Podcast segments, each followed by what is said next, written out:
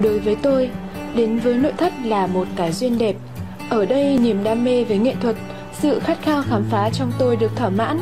Quá trình dày công nghiên cứu về thẩm mỹ thiết kế của thế giới, những buổi trao đổi và tìm tòi những giá trị và ứng dụng của nghệ thuật vào cuộc sống luôn làm tôi phấn khích. Có người đã nói với tôi rằng, ở Việt Nam mua chất xám là rẻ nhất, có lẽ vì thế mà sự sáng tạo ở đây cũng bị hạn chế. Đặc biệt với nghề thiết kế, cái nghề của sự sáng tạo thì cái mà thị trường Việt Nam còn tồn tại phần nhiều là văn hóa sao chép. Tôi đã dành thời gian nghiên cứu xu hướng nội thất của thế giới, tìm hiểu và gặp gỡ nhiều chuyên gia thiết kế có tiếng trong và ngoài nước. Tôi lại nhận ra rằng không phải tại Việt Nam chúng ta không có những chuyên gia tài giỏi như họ, cũng không phải ở đây không có thị trường sáng tạo và tôn trọng giá trị của nó.